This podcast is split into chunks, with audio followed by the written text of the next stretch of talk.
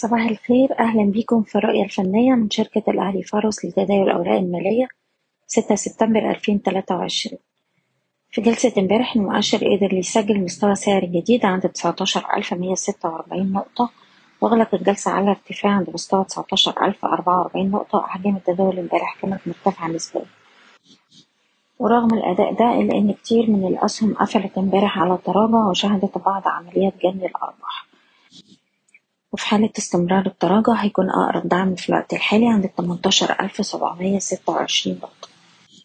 على الأجل القصير بننصح بتخفيض مراكز الشراء بالهامش والالتزام بمستويات حماية الأرباح لكل سهم على حدة.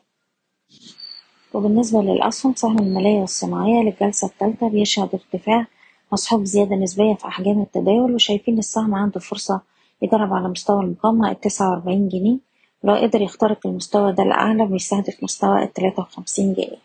أقرب مستوى دعم في الوقت الحالي عند السبعة وأربعين جنيه ويلي مستوى الستة وأربعين جنيه.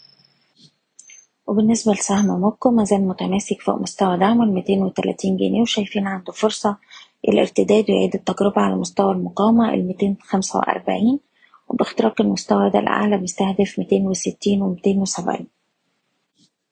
سهم القلعة بيختبر مستوى المقاومة اتنين جنيه ستة وتلاتين قرش. تأكيد اختراق المستوى ده بيفتح له طريق لمستويات الاتنين ونص والاتنين ستين ونقدر نرفع مستوى حماية الأرباح لمستوى الاتنين جنيه وربع. وأخيرا سهم رميدة شايفين عنده فرصة إعادة تجربة على مستويات الاتنين تلاتين وباختراقها اتنين أربعين. والناس اللي معاها السهم تقدر ترفع مستوى حماية الأرباح لأقرب دعم عند الاتنين جنيه وعشر قروش بشكركم بتمنى لكم التوفيق. إيضاح الشركة غير مسؤولة عن أي قرارات استثمارية يتم اتخاذها بناء على هذا التسجيل.